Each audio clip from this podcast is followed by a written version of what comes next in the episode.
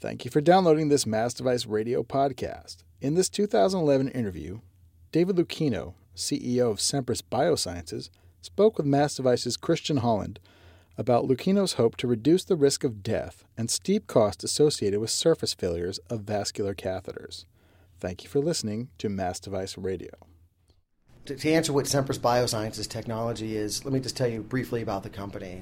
We're a venture-backed biomedical company whose roots are out of MIT's Langer Lab. We're really focused on addressing what is a huge healthcare need initially, which is the approximately 60,000 really senseless deaths that occur each year, and the $11 billion of economic inefficiency or drag on our healthcare system that are related to really surface failures on vascular catheters or plastic tubes that are used to deliver fluids to and from the body. And so what the Semprus technology is very clearly is a way of really providing two key benefits that the market hasn't really seen before. A surface that can retain its high level of functionality in blood, and the second is being able to do that for prolonged periods of time, months at a time or longer, is really what the Semprus technology's value proposition is. So it's a coating for implants, essentially. So the way we describe what we're doing is it's just a physical extension of the underlying substrate, where a coating would imply there's something being attached to the surface in a temporary fashion. What we have is sort of a permanent physical extension or modification that we're able to put on that can prevent essentially think of it as a pure non-fouling surface. The way I describe it to sort of my friends and family is think of it as billions of molecular sized oak trees, and how you grow those oak trees out of the substrate with its taproot in, with the branches, the densities and the overall structures creates the long-term performance. Okay, and how does that work? So are they essentially little spikes that prevent things from sticking to it? So they're polymers. So I wouldn't think of them as any it's not a weapon. Really, all the surface is doing is redirecting the energy or, the bacteria and the blood components away from the surface and back into the body. And the goal around inhibiting surface failure is from stopping, bacteria the colonization and the biofilm formations. And second, and in parallel to that, also stopping, blood platelets and other proteins and other biological matter from sticking to the surface. And it's that sticking that allows for, that causes these complications of infection and thrombus to occur. I think there's been some confusion about this being some sort of antibacterial coating, but it actually just prevents an infection from occurring by preventing something from sticking to it. We stop the problem before it actually starts, and that's really where the value proposition is. There are drug-released technologies out there, and they certainly have had served a place in the marketplace, had a significant role in the marketplace. But what we see is you want to provide long-term protection of a medical device after its most aggressive challenges and real sort of authentic challenges, which is in human blood. And that's sort of the barrier that we've been able to really prove, the duration and the dual functionality of what we have. And again, the dual functionality is one physical extension of the surface, or the Semprus Sustain technology, that it's able to simultaneously resist bacteria colonization or adherence and thrombus formation off the surface. Okay. And what kind of implants themselves can it actually be applied to? Does it work for defibrillators, or can it also work for heart valves, or even perhaps bone screws? Well, it has broad applicability, and we've shown broad applicability on everything from medical-grade titanium to carbothane, vascular catheters. So think about it from our entrepreneurial perspective. Our goal initially isn't to be everything to everybody. Our goal is to focus on one market where there's a really strong proxy for what it is that for the Semprus technology is able to achieve, and address a huge unmet need, and then be able to prove that out. And that's what we're focused on when we look at the vascular marketplace as sort of our first area of movement. You said this technology was out of the Langer Lab. Dr. Langer is one of the co-founders of the company, and he has sort of a prolific lab at MIT, and he started a number of different companies. you know, the basic premise that Dr. Langer had, along with our chief technology officer and another co-founder, Chris Luce, had, and that I got involved with early on, was how do you take, you know, a surface of a medical device and create long-term protection where it currently doesn't exist? And that was sort of the question, you know, the big problem they were looking to really solve. And the issue was not to do that with leaching technologies or drug delivery, which, you know, Dr. Langer is one of the world's leaders in, but is to create a surface that is just a physical extension of the underlying polymer that can create a surface that doesn't allow for bacteria or other blood components to attach to it. So there's a large, there's a whole vision wrapped up in how over the last, you know, four and a half to 5 years we've gotten to where we are. What influence have Michael Cima and Colin Gardner have they had on the company? I understand that they're relatively recent additions to the board. Well, they are. So Colin Gardner is a member of our scientific advisory board. Michael Cima previously, you know, was a member, but is no longer on our SAB. You know, the SAB board, you know, really is focused on, you know, either folks that have specific technical capabilities that relate to what we're doing or clinical expertise. So we also have Dr. Dennis Mackey on our scientific advisory board, who's one of the world's leaders in medical device-related infections. And he's out of the University of Madison in Wisconsin. It's been a, you know, it's useful because, you know, you don't come up with game-changing ideas and paradigm-shifting ideas, you know, sitting, you know, by yourself, you know, at a library desk. You do it by interacting with clinicians and thought leaders in respective areas. And that's what our scientific advisory board is designed to do. In December, you wrapped up $18 million in funding. What was the immediate effect of that funding, and what does it mean going forward? Well, I think as many listeners might be aware of, it's a very demanding time to raise any venture capital financing, let alone in the life sciences or medical device. And I think what our investors were really focused on were, you know, big, you know, paradigm-shifting, game-changing ideas. And so it was some of the recent technical data that we have been able to achieve in 2010 that really convinced our current investors and brought on two top-notch investors, you know, SR1, which is the, you know, GlaxoSmithKline's in-house venture capital firm, and Foundation Medical Partners, which is has a strategic affiliation with the Cleveland Clinic, to really come in and co-lead this round of financing for Series B financing for Semprus. Mm-hmm. And I think the immediate effect on the company has been just continued stability of our operations and continued really methodical scaling of what we're doing in terms of the sort of the meat and potatoes approach of getting, you know, the regulatory, the clinical, and the product, you know, all, you know, put together in an effective, you know, package for the marketplace. Are you still on track? I think it was in December you said that the company was about 2 years away from FDA approval. Is that still on track? I think we'll have a lot of FDA-related clarity in 2011. So I think it's going to be sooner than 2 years. I think it'll be much sooner than that. Are you prepping for clinical trials? We're going to be starting some initial clinical work later on in 2011. And you mentioned GlaxoSmithKline's venture arm participating in that round. What does their participation mean to the company? Do you think there's any interest that GlaxoSmithKline might have in you in the future?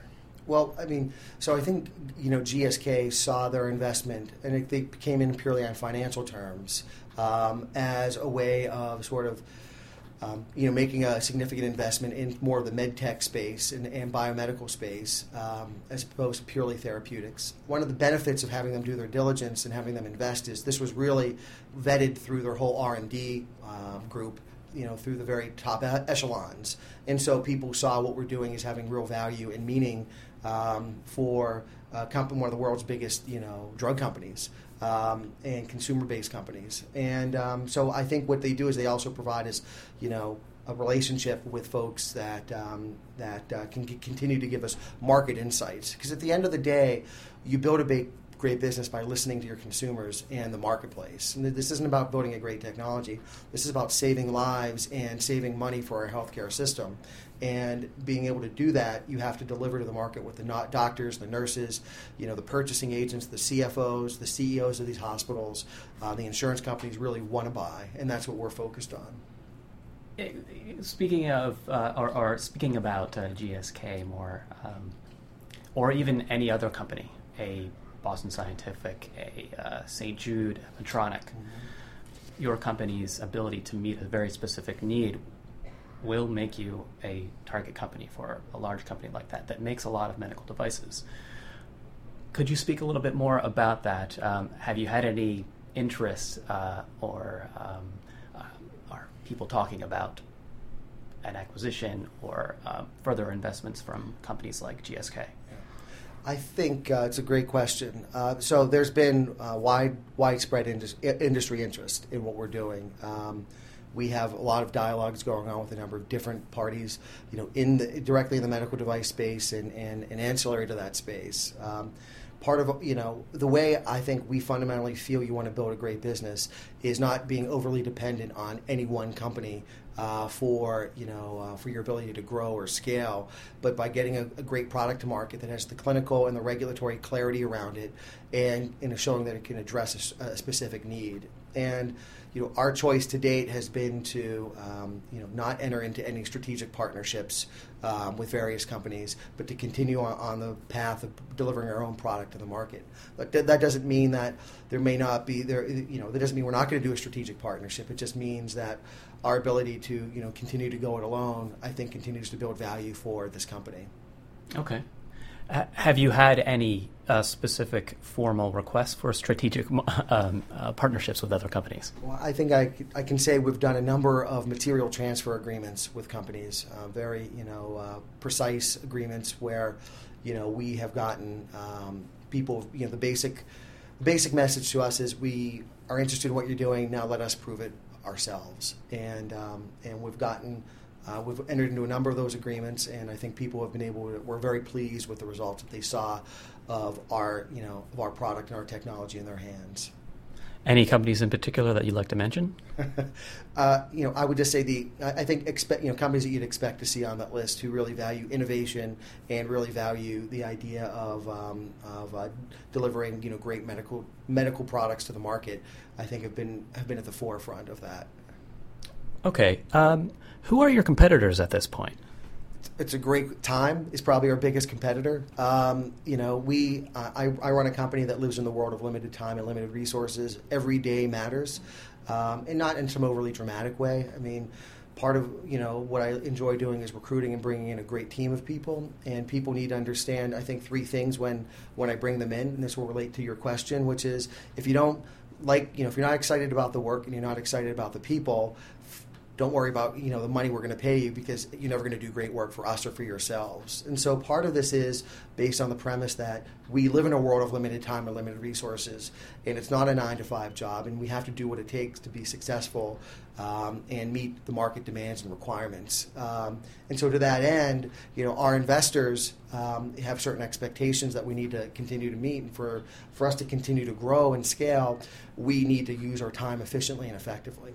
Now, that being said, I think we're really one of the few companies out there truly pushing the boundaries of long-term, protection of medical devices and the approach that we're taking. But there's a lot of smart companies out there with far greater resources than we have, and I think companies will either want to acquire similar technologies if they're out there, or will try to develop this on their own. But what I would say is this is not an idea that is going to fit neatly within a large corporate structure, because you had to bring together many cross-disciplinary functions, and you need the flexibility to be able to achieve the results that we've done so far.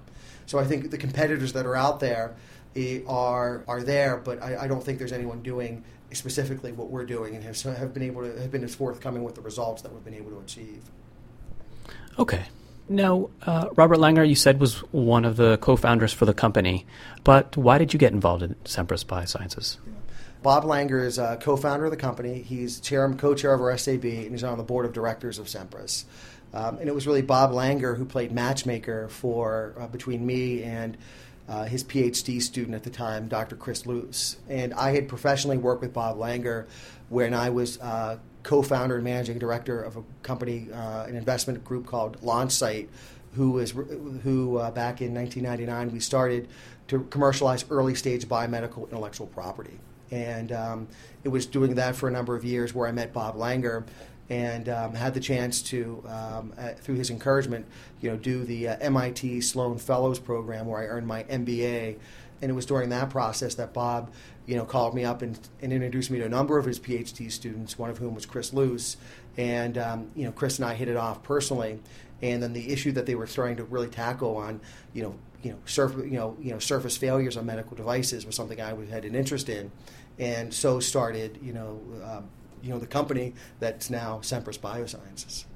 So MIT is sort of the nexus for all things Semprus. It is, yeah. I mean, I'm proud of my MIT background. I know Chris is. It really is, MIT's motto is mind in hand, and that's what we do here. The first thing I did when I met Chris and he told me about the idea that he and Dr. Langer were working on was, first I said, who cares? And he gave me an inquisitive, somewhat, agitated look. And then I said, well, Chris, it doesn't matter if I care. It matters if, Blanche Murphy, who's the nurse at Beth Israel Hospital, who we went to see, cares. And what's the problem that she sees? A woman who's been working on vascular catheters for over 25 years. And that's the first place that Chris and I went, was to see Blanche. We met Blanche through a classmate of mine at MIT Sloan. And so we've been listening to the market, talking to infectious disease nurses and doctors, and that's really sort of, the practical, what does the market want, where's the need, where's the pain, aligning with sort of a meaningful technology solution.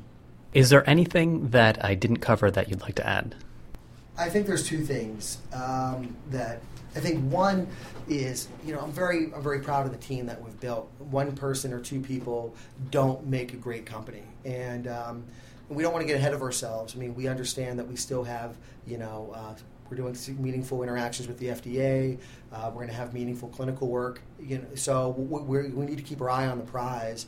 And raising, I think a meaningful amount of investor, capital is great.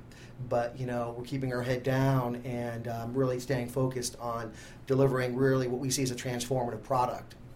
I think the other thing I would say is I truly believe that the end user, the consumer expectation of their relationship to a medical device is becoming much more intimate in a way that, I don't think our healthcare system has seen before. And the expectations around what that medical device needs to provide to that patient, I think, has increased. It's just not a mechanical device that is, shoved on them, so to speak. It's really becomes, an intimate part of who they are as a human being. And I think there's a fundamental consumer shift in how people view medical devices in their lives because you're living with them a lot longer and, than you ever have before. And I think because of that, what we're doing is sort of well aligned with meeting that consumer expectation. The other half of that is meeting the payer or the caregiver expectation, which is increasing the mean time between failures. Said and otherwise, just can reduce out instead of having a failure of a catheter every X number of weeks, increase that to X number of months, and then ideally X number of years, because that's what the patient expects, that's what the payers want to have, and I really think that's what the standards that all medical device companies are going to be held to. Now, you didn't mention any specific competitors before, and that a lot of it has to do with the fact that this industry is still in its nascent stages. What kind of effect financially do you think this industry could have, or how big could it be in a market cap sense? Yeah, I think it's an interesting question. I think there is a fundamental paradigm shift going from what people have known previously as coatings, which have been very, temporary solutions, though they've had their, clinical validity attached to them, to really thinking in terms of a longer standard of care, 30 days or greater, and really pushing that out to multi-month. I think any company is going to be successful if it stays focused on really delivering, what is a new standard of care at reducing complications in an area of high need, while also building, a fundamental revenue stream in front of a fundamental product line that can maximize and capture that benefit that they're creating. I think you also have an industry. I mean, the medical device industry is a highly innovative industry, and I've been very pleased with our ability to quickly adapt and to stake out, I think, some specific turf on where we can make a big difference. At the end of the day, yes, you want to build a great company, but you want to save lives and save money for the healthcare system. And I think it's doing all three is really, I think, an important part of building any successful business. Okay, thank you very much. Is there anything else you'd like to add? No, keep up the good work, and thanks for taking the time to sit down with me. All right. Thank you very much.